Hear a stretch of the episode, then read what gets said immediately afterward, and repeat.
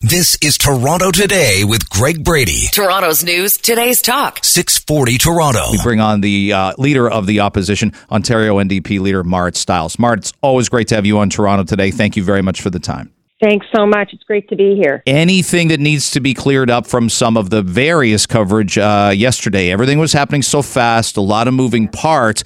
Was was her removal from the party all about yesterday, or a series of events? No, it was it was a, a culmination of a number of in, instances we've had across the last you know while, and uh, and it wasn't really just specifically about her statement at all. To be honest, um, you know, in our caucus, there's there's room for lots of different views, um, even dissenting ones. We we have a lot of debates, and we are a team, but we have this.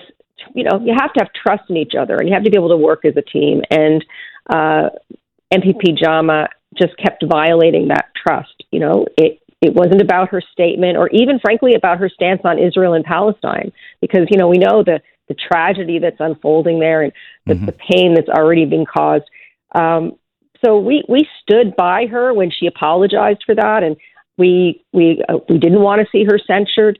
But there's a point at which um, when an MPP takes, you know, a number of unilateral actions, like she's just acting independently without giving us any notice and catching us by surprise constantly, that it just becomes too big a distraction from the work we have to do. Uh, and our job is, you know, to hold Doug Ford accountable. Um, and I think it's a really important job. We take it very seriously. Were these things you were spotting personally? Were these things other MPPs or staff were coming to you and saying, "Listen, this this is becoming too toxic in a, an environment at Queens Park," or they're hearing from their constituents? What was it a combination of? It was it was a, it was a combination of those things. To be honest, um, there were some things that you know agreements I had with her that were broken. Um, uh, my colleagues felt undermined. Even, by the way, people who are very, you know, had originally said, "Look, we we think her apology is fine.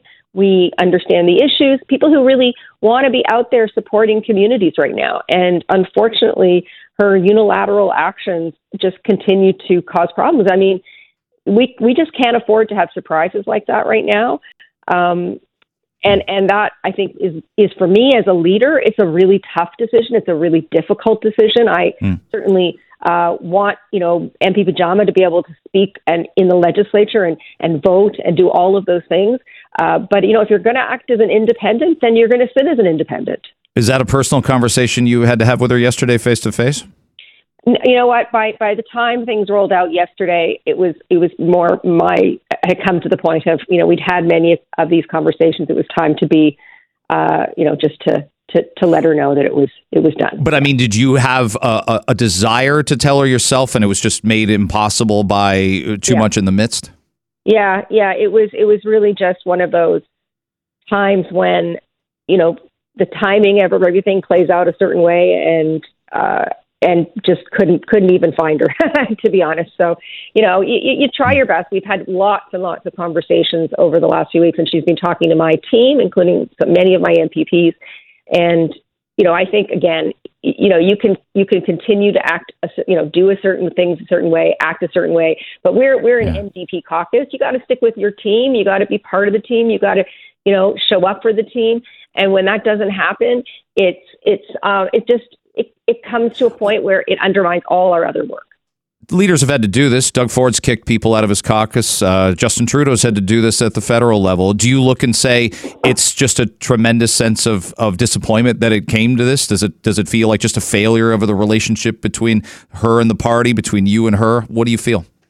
Uh, you know, obviously, I'm saddened about it. I'm disappointed because we worked very, very hard uh, as a team to try to um, you know, find ways to work together uh, and build trust. And and but Ms. Jama like repeatedly violated that mm. trust. And uh, you know, just like on any team, you know, you can't have somebody mm. on your soccer team. I was just watching the the Beckham bio on, uh, which I'm sure everybody is. Uh, it was it was a it was great to see it in a way because I think it's not that different. You know, we're on a team.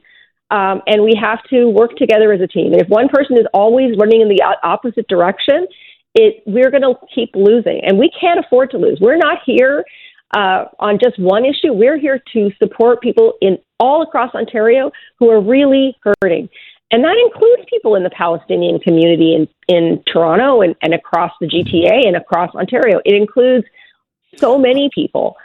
And this is politics. It, it, it, Marit Stiles is our guest, Ontario NDP leader. This is politics, isn't it? Because you can never make everybody happy by one decision. It's not even, it shouldn't be the stated goal of a politician. But I bet you're hearing from people who are saying, I'm disappointed. I believe in Sarah Jama. And I'm sure you're hearing from people saying, that's a relief to me. We thought you kept her too long. So again, it's that balancing act, and, and you can't please everybody.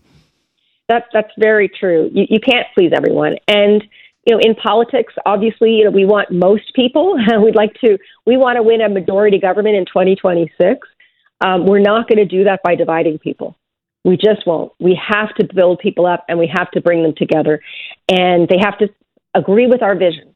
And this uh, MPP was putting people in a position where they couldn't speak out on the things that matter to them, and that's not okay. How do you? How, and, can you explain more about that? Who, who who couldn't speak out about things that matter to them? Well, I think people like my my colleague MPP Dolly Begum, who mm-hmm. uh, is uh, you know has a, a large Muslim community, uh, large Arab community that she speaks with. People in my in my in our communities who are looking for somebody to be you know clear with them. Look, our pol- our party policy actually on um, what's happening in Israel and Palestine is very strong. Uh, we've been calling for a ceasefire. We are absolutely looking for a de-escalation of violence, and we want humanitarian aid to hit the region right now. Like this just has to happen. There's a tragedy unfolding, and you know we we, we also feel, of course, terrible about what happened in Israel. But you know that's a very strong position. Uh, there aren't any other parties talking that in those mm. strong terms like that. So we're not afraid to do that. But MPP Dolly Begum, who herself is a Muslim woman, a hijab wearing woman, she needs to feel safe and strong enough to be able to go out there and be clear with people about where we stand. We cannot afford for those positions that we hold to be muddied up. And that's just one example. But there's yeah. also, of course, you know, with this stuff happening, there's been a lot of um, outside, of course, threats. It's not MPP Jama's fault by any means, uh, but there's been a lot of threats to our constituency offices, yeah. to MPPs. We can't afford to continue that. I, people are not feeling safe in this moment. Understood. Thanks very much for the clarification. I know difficult day, but it's uh, mm-hmm. onward and upward as it is in any scenario like this for any political party. Thank you for the time this morning. Thank you so much, Greg. This is Toronto Today with Greg Brady. Toronto's news, today's talk. 640 Toronto. He is City Councilor for Don Valley East from Ward 16, Jon Burnside. Jon, it's great to have you back on Toronto today. Thanks for making the time. Absolutely. Thanks, Greg. Uh, we all were a little uh, rattled by some of what we saw on Saturday, and I think the two um, pockets of video are the protests um, and and the screaming. It was a bit of a mob scene outside a Toronto restaurant, but also what our women and men in, in the Toronto Police Services were put through trying to protect uh, entryways to the Gardiner Expressway, something we hadn't seen in a long time, and we didn't think we would again. What was your reaction to what happened Saturday? Well, I hate to use the word unacceptable because it seems that every politician uh, uses that term, uh, but but it is unacceptable behavior. And and the question is, what do we do to curb that behavior? Um, you know, in the think as, as much as I was uh, dismayed by what I was watching, think as you to the point you make, think of the people who are in the cafe, yeah, uh, and the police. I mean, the police are trained to deal with that and not to discount what they have to deal with that is part of their job. These other people are having a coffee or, or a Danish or whatever the case is, and there's a mob outside that you know uh, looks like they want you know want to attack them.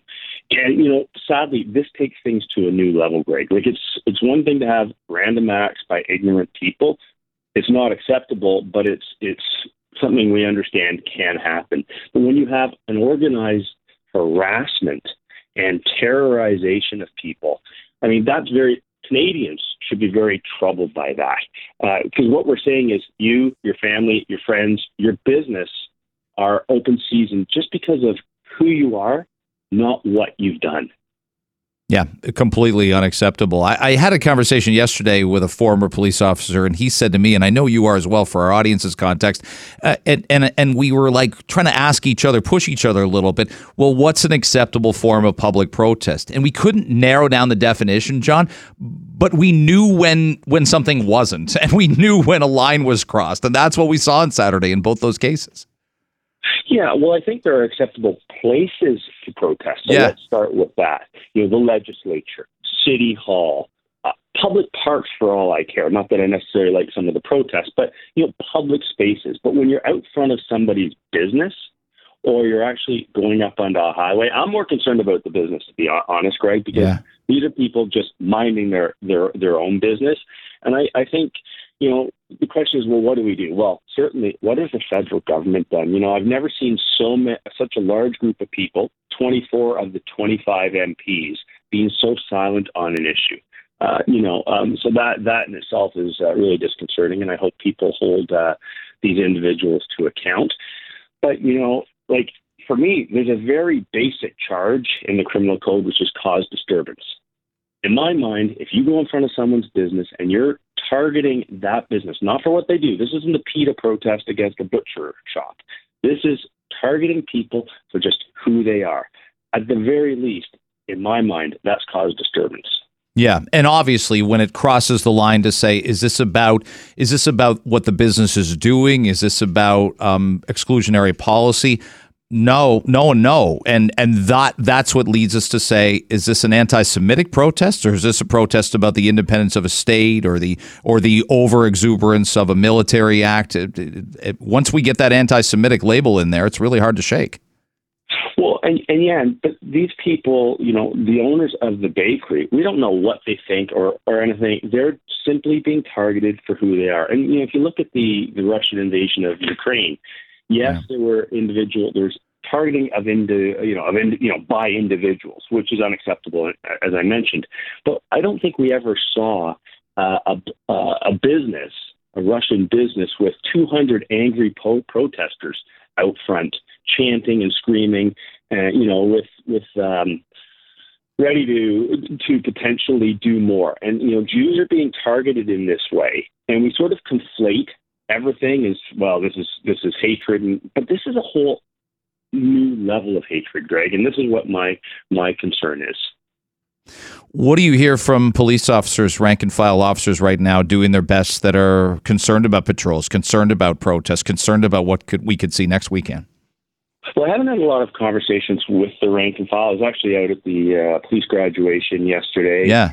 And um, you know, I uh, I am speaking for myself. I have to be clear about this, not as a police service board member. This is strictly Jon Burnside counselor. But I have had conversations with uh, senior senior officers, and they're very they're very concerned, and, and they take it very seriously. Like that is the, the, the thing that gives me some level of comfort is the seriousness which of which you know Chief Demkiw and uh, senior officers are, are taking this situation. What's a step that says, and, and what's the uh, protocol to asking for help um, and asking just for reinforcements? We obviously were very well organized for the G20 Toronto Summit back in 2010. Um, this has a few more moving parts, I think we'd agree. What, and I guess I'd have to compare it to the Ottawa police just saying during the Freedom Convoy, we're overrun here. So we do need potentially provincial and federal help. What's the protocol for that ask, Jon? I think it's just a phone call away, right? I think the mayor makes that can make that call. Obviously, the police chief can make that call. Um, you know, that is one of the I'll say the other nice things about this whole situation, or the way the system works here, is it's just a phone call away. And you know, if the police, I know the police chief called other other police services to help mm. out a few weeks ago, right? Yeah. And I don't think it. I mean, I think they kind of figure everything out later in terms of costs and whatever. And of course, uh, Premier Ford's been very strong on this issue. So I don't think it's a matter of you know who's paying or anything like that. I think it's all hands on deck and who can help and how can they help. And uh, you know, there's been a great level of cooperation um, from my perspective with the province, with other police services, and of course, um, you know, Toronto Police have done a, a fantastic job. And uh, but you know, my big concern as well, Greg, is that they're they're they are being stretched very thin. Yes. You know, we the, the, the service has been devastated in the last eight to ten years in terms of the numbers of officers. They can't keep up with just regular service calls, and so this, you know, my concern is if this goes on for any period of time, then we definitely are going to need reinforcements. And, um, you know, I think we need to look to the federal government. Jon Burnside, Ward 16, Don Valley East. Let's keep having these conversations. I really appreciate you, and you've got such a good, enlightened perspective on this. So thanks for giving us your time this morning. I appreciate the opportunity. Thanks, Greg. This is Toronto Today with Greg Brady. Toronto's news, today's talk. 640 Toronto. April Engelberg lives in the city. She's run for city council, and she joins us right now on the show. How meaningful these times are to you, how difficult they are for a Jewish person. When you hear, is he right about the mayor? Do we need her to be more visible? Uh, what I'll say is, it, it, it's been, I, I said this to you before, it's been a difficult time for Jewish people in Toronto. And it's not, it hasn't been getting any easier. And what we saw with the protest on the weekend is they were harassing people at Cafe Landwer, which is on University, and it's a Jewish cafe. And it's it's getting scary for Jewish Torontonians. That's that's the truth. It's it's really a difficult time, and we do need politicians to stand up and stand against anti-Semitism. Have you had friends change their habits? We're hearing an awful lot yeah. about people covering up Star of David, not putting anything on their on their door, telling kids to be alarmed, uh, somewhat. All of that. I don't like to say it, but yes, I, I do know that people have changed their habits. Um, some people have taken down um, any signs of Judaism on their home, for example, or avoided some Jewish locations, definitely. And I, I want to say personally, I will still proudly be going to Jewish establishments, and I think most of us will be. Uh, and I'm going to be making a point to be going to Jewish restaurants, for example, because I think that it's important that we stand against anti Semitism. I mentioned April, the Toronto Board of Health. Um, they want more money. They had a news conference yesterday about fighting the upcoming virus season. Um, what I saw a lot of yesterday, there's a huge budget. It was in the $280 million range for the Board of Health last year, but they're asking for $5 million more from the province. But they isolate um, fighting off RSV, COVID, and flu cases as well. When I look at overall, I think there's a lot of health issues Toronto's responsible for but I don't know if this quite has the sizzle for the general public um, to to donate more tax dollars to fight these illnesses that we we we sort of have under control. So I am going to disagree with you on this one, Greg. I am in favor of investing more money in Toronto public health, and I do think that it's actually a money saver in the end because these illnesses, COVID, flu, RSV, end up do end up costing us in different ways. And I'm proud to say that I did get the flu shot two days ago, and I will be getting the updated COVID mm-hmm. vaccine. So I, I, personally think it's a good investment for the city. The one thing I want to hear from um, Dr. Eileen de Villa, who's our chief medical officer of health, I want to hear about things like the opioid crisis, April. Um, and I know that's hard in a in a setting, you know, even in an election campaign. Um, you know, open drug use was discussed by some of the mayoral candidates. But what's the policy here? It just seems like we've been. I think she's been very, very front and center about COVID nineteen but I, I haven't heard how we're like I think the real pandemic is on the streets and with our young people and with illicit drug use and I, I never hear that discussed by the med- the chief medical officer of health in Toronto. Well, definitely. So we we know that overdose deaths is now one of the leading causes of death. Yeah, it's it's it's really. I personally have one of those kits in my place. Just I I've personally seen three people having an overdose not far from me and called 911 for them to the extent that I now have one of those kits. I haven't actually used it, but it's it's definitely a problem and we need to address it head on because there's a problem with our drug supply and there's a problem with people dying. Those must be frightening moments. I've never had a moment like that. What what's that moment yeah. like when you when you wit- witnessed this? One, uh, I've seen people foaming at the mouth uh, and rolling on the street like per- the color purple, and I've called 911. How quickly do they yeah. come? It's a good question. I remember one time there were luckily there was somebody nearby that was a doctor, so I didn't stay until the ambulance came that time. But I th- I think it was relatively okay mm. in terms of response time. Um, we got a couple minutes left, and I know this is uh, near and dear to your heart because we've talked about housing before, and we've talked about cap- what the capacity of the city, and we've talked about empty office space. And there's more than one city councilor that uh, wants to bring this later on this week. I think this happens on Thursday. I know it does, as a matter of fact. There's a planning and housing committee meeting, and there will be a motion introduced to convert older and especially underused office buildings into apartments or condos. This seems incredibly complicated. I'm not an architect and I'm not a builder, but you talk to them and they say it can be done. How important is it to do? Definitely. So, what we've seen since the pandemic is that office demand has gone down because people aren't going into the office as much. And it's apparently not as much, you know, the new shiny offices. It's some of the older offices that are not able to get tenants um, for commercial purposes. So, the idea is let's convert as many as we can into housing.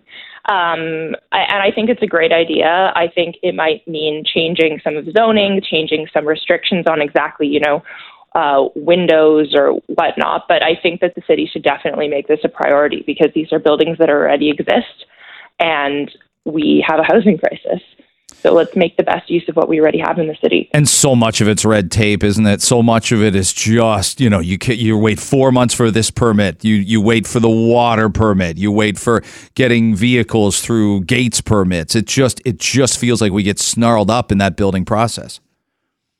Definitely. And so, it, it, anything that we can do right now to increase the housing supply mm-hmm. on a rapid basis, I think is a good move for the city. So, we should definitely do whatever we need to do to make these unused buildings into housing. April Engelberg joining us on 640 Toronto. Always enjoy our conversations. Thanks for the time, and we'll chat real soon. Thanks so much, Greg. Have a good day. This is Toronto Today with Greg Brady. Toronto's news, today's talk. 640 Toronto. Very proud and pleased to bring on uh, our guest who was on last week with us as well, uh, setting some things straight. He's military analyst and retired Army Colonel Jeff McCausland. Colonel, thank you very much for the time this morning here in Toronto.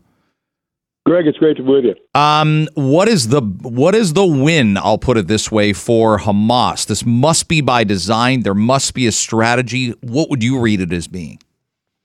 Well, what I'd read of this is, of course, war is conducted in several domains, air, land, sea, but it's also conducted in information space. So this is information warfare. I think in many ways Hamas may have realized the taking of the hostages, horrible things that they did during the invasion, really has had a backlash in many places around the world, far in excess of anything Hamas has done in past. And now they're trying to demonstrate or describe themselves more as victims.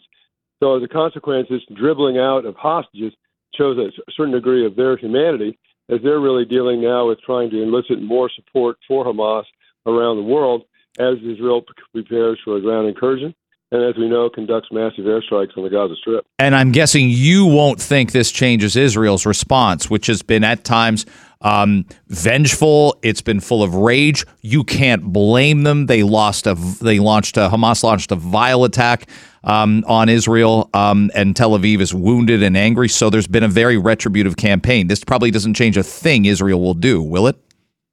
Well, it may change the following, and that is the timing. And I'm a little bit surprised, frankly, that the ground incursion has not already begun. It certainly appears Israel's prepared. They've called out 360,000 reserves. They've got 160,000 active forces. They've been conducting massive air, artillery, and missile strikes uh, across the Gaza Strip. They've been conducting reconnaissance. There have been reports of conducting raids. The Israeli ground forces seem to be ready to go. And the reason they think they're delaying is there is this behind the scenes, and this two people obviously demonstrate that, ongoing negotiations, most likely conducted by Qataris as an intermediary, mm-hmm. trying to see if they can secure the release of more hostages. I think that may be a cause for Israeli delay. The second thing I think the Israelis are now more and more coming to grips with is military application. This invasion is a means to an end. What is the end state that you're trying to describe? You can say we're going to destroy Hamas, fine, but what are you going to do with the Gaza Strip and the aftermath? That age old question that we used to say is infrequently asked in Washington when I worked in the Pentagon and the White House, which is, and then what? What happens after this? And the military application of force has to shape that future, you hope. Well, you put it so brilliantly, and we've seen it a couple different times in not just in our lifetime, but in the last 20 years. When you go after the Taliban post 9 11, what happens to Afghanistan afterwards? You're going in looking for weapons of mass destruction with Saddam Hussein being toppled. What happens afterwards? And sometimes the answers aren't very pretty. No, they're not very pretty at all. And, and that's not to say that there's an elegant good choice here, where we're talking yeah. several bad bad choices. I thought it was very interesting, for example, when Mr. Biden made his public remarks to the nation and when he made his public remarks in Israel. He said the following, you know, we understand the re- the, the sadness, the, the demand for rage, the rage, the revenge, etc. Uh, we experienced the same thing in, in after 9/11. But we made a large number of mistakes, well, clearly alluding to the conduct of U.S. military operations and the aftermath in both Iraq and Afghanistan. And so he's kind of counseling them to think about that. Mm-hmm as they prepare for the next phase. When you hear, um, we played that clip, and I really, uh, I hope, I hope you caught the end of it with the reporter um, from BBC World Service documenting that there was a belief there was going to be a much, much larger hostage swap. And again, I know I'm, I may be repeating the question here, but I think people will ask why how beyond PR does Hamas benefit from releasing 30 people at once, 40 people at once, children? They've only released a mother and a daughter and two elderly women so far. That's probably also by design because that tugs at the heartstrings. Exactly. And this photograph that you talked about of shaking hands and saying shalom, if you're a Hamas information warfare guy right now, that's that's great success.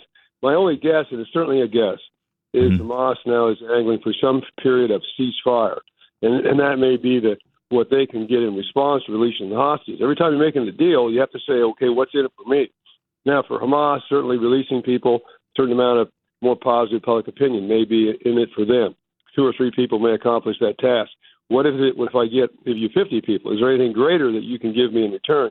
My guess is at least a temporary ceasefire that would allow Hamas to move some of its leadership perhaps out of the region, uh, reconsolidate, prepare for the ground offensive, would be the thing I would imagine that Hamas is angling for. Retired Army Colonel Jeff McCausland, our guest uh, military analyst, joining us on Toronto today. What's going through the mind of an IDF soldier who is waiting to go on the ground? Um, I can't imagine it. Like at some point, your life changes forever, and you'll be asked to do things, and you'll you'll be like, pardon the word, programmed to do things that you knew you were potentially going to do signing up for, but there was no guarantee. Yeah, I can remember that distinctly as we were preparing to go into Iraq, and I commanded a battalion, and we were the first guys into Iraq. Those days and hours just prior to crossing the berm, making the invasion, were nerve wracking and really worked very hard on soldiers' mind. It's, it's the great unknown. What's going to happen? And you know in very general terms what's going to happen, but specifically, obviously, you don't know what's going to happen. You know there's going to be great danger not only to you, but to your buddies who you're very close with. That's a grave moment of concern. Uh, but they're doing the things that I think all soldiers do, and their officers and NCOs, I'm sure, are hard at it. That is making their last combat checks, checking their vehicles, checking their equipment, um, checking each other, uh, getting some rest, looking at all the latest intel as it comes back as they prepare, going over their p- plans over and over and over and over. So you know exactly what's going to happen next, at least as you hope it's going to happen next in the plan you have for the particular area of operation that you're going to be conducting. Last thing, Colonel, it's not meant to put the enemy in a demographic box, but but in a scenario where you you have a lot to live for. You want to get back. You want to complete your mission, get back to your family, get back to where you live, and you're fighting an enemy who is very willing to sacrifice their life right in front of you and take you with them. That also has to take a toll. Sure. I mean, every officer knows that your mission is to, or your your goal is to accomplish the mission assigned to your particular unit, and then as best you can to safeguard the lives and the safety of the soldiers under your command. But it comes in that order: mission first. We used to say people always. So you're you're thinking that through as well. And as a consequence, your rules of engagement may be affected. Rules of engagement when a soldier can use his his or her individual weapon. We know, for example, that Hamas has used suicide bombers in the past. I'm sure that affected how the Israelis thought through rules of mm-hmm. engagement. But it's going to be unbelievably difficult in this context because of the urban nature of that particular warfare, where you got to go into the buildings and go, and go through apartment by apartment, you know, uh, closet by closet, mm-hmm. basement by basement, yeah. for an area that has got 2.2 million people in it, and make sure that's all clear along the way, knowing full well there's 300 kilometers of tunnels underneath that they can move through and come up behind you. Yeah, and that's that's probably why a ground war is inevitable, even though it's been delayed so far. Colonel, thank you so much for the time. I learned so much during our conversations. I think our audience did as well. I appreciate you being on. My pleasure.